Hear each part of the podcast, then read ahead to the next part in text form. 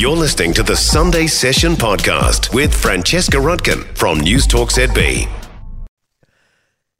Travel with Wendy Wu Tours. Unique, fully inclusive tours around the world.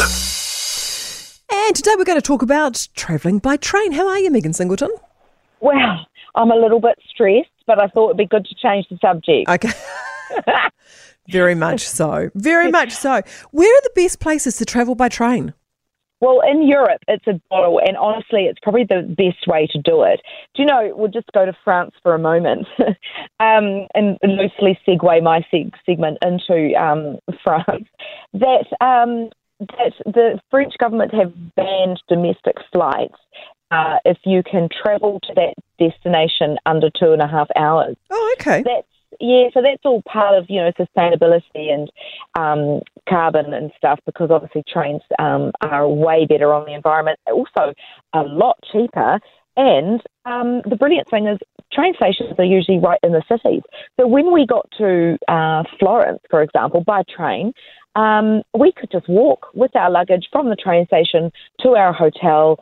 Um, the beauty, of course, is you don't have to arrive at train stations two hours before departure. Um, in fact, in Italy, they wouldn't even put the platform up until 15 minutes before the train was departing. So um, it's just such a doddle.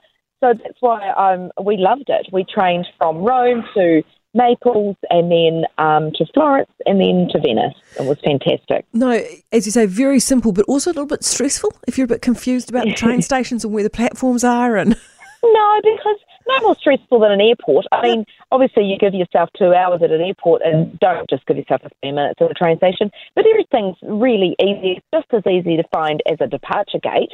Um, no, I didn't find it stressful. The only thing that would be stressful is if you've got to make a connection and, you know, you've got a certain amount of minutes to get from one train to the next and maybe different platforms and stuff.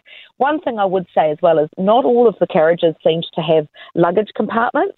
So uh, we had like 16 of us. We had it down to clockwork by the end of it, um, with the guys all um, lifting bags up into the big overhead um, shelving units. And then at one point, my husband had to stand in the in the back area just minding about another four or five bags because we couldn't put them all into compartments. But there is room under seats and things like that. But just be mindful if you are taking trains that you will probably have to heft your bag up above your head and put it, um, it could be 30 kilos, um, up into the compartment. I was going to say, you're not the lightest of travellers. Megan. Well, as much I as you try. Actually, some were worse. Some were way worse. Hey, but let me tell you where I am right now. I'm in Woodville, and I am on my way to Wharekauhau Lodge, which was named the number one resort uh, by Condé Nast for Australia and the Pacific. And I'm staying there tonight, so that's what we're going to talk about next week. Oh my gosh, you lucky thing! How'd you score that?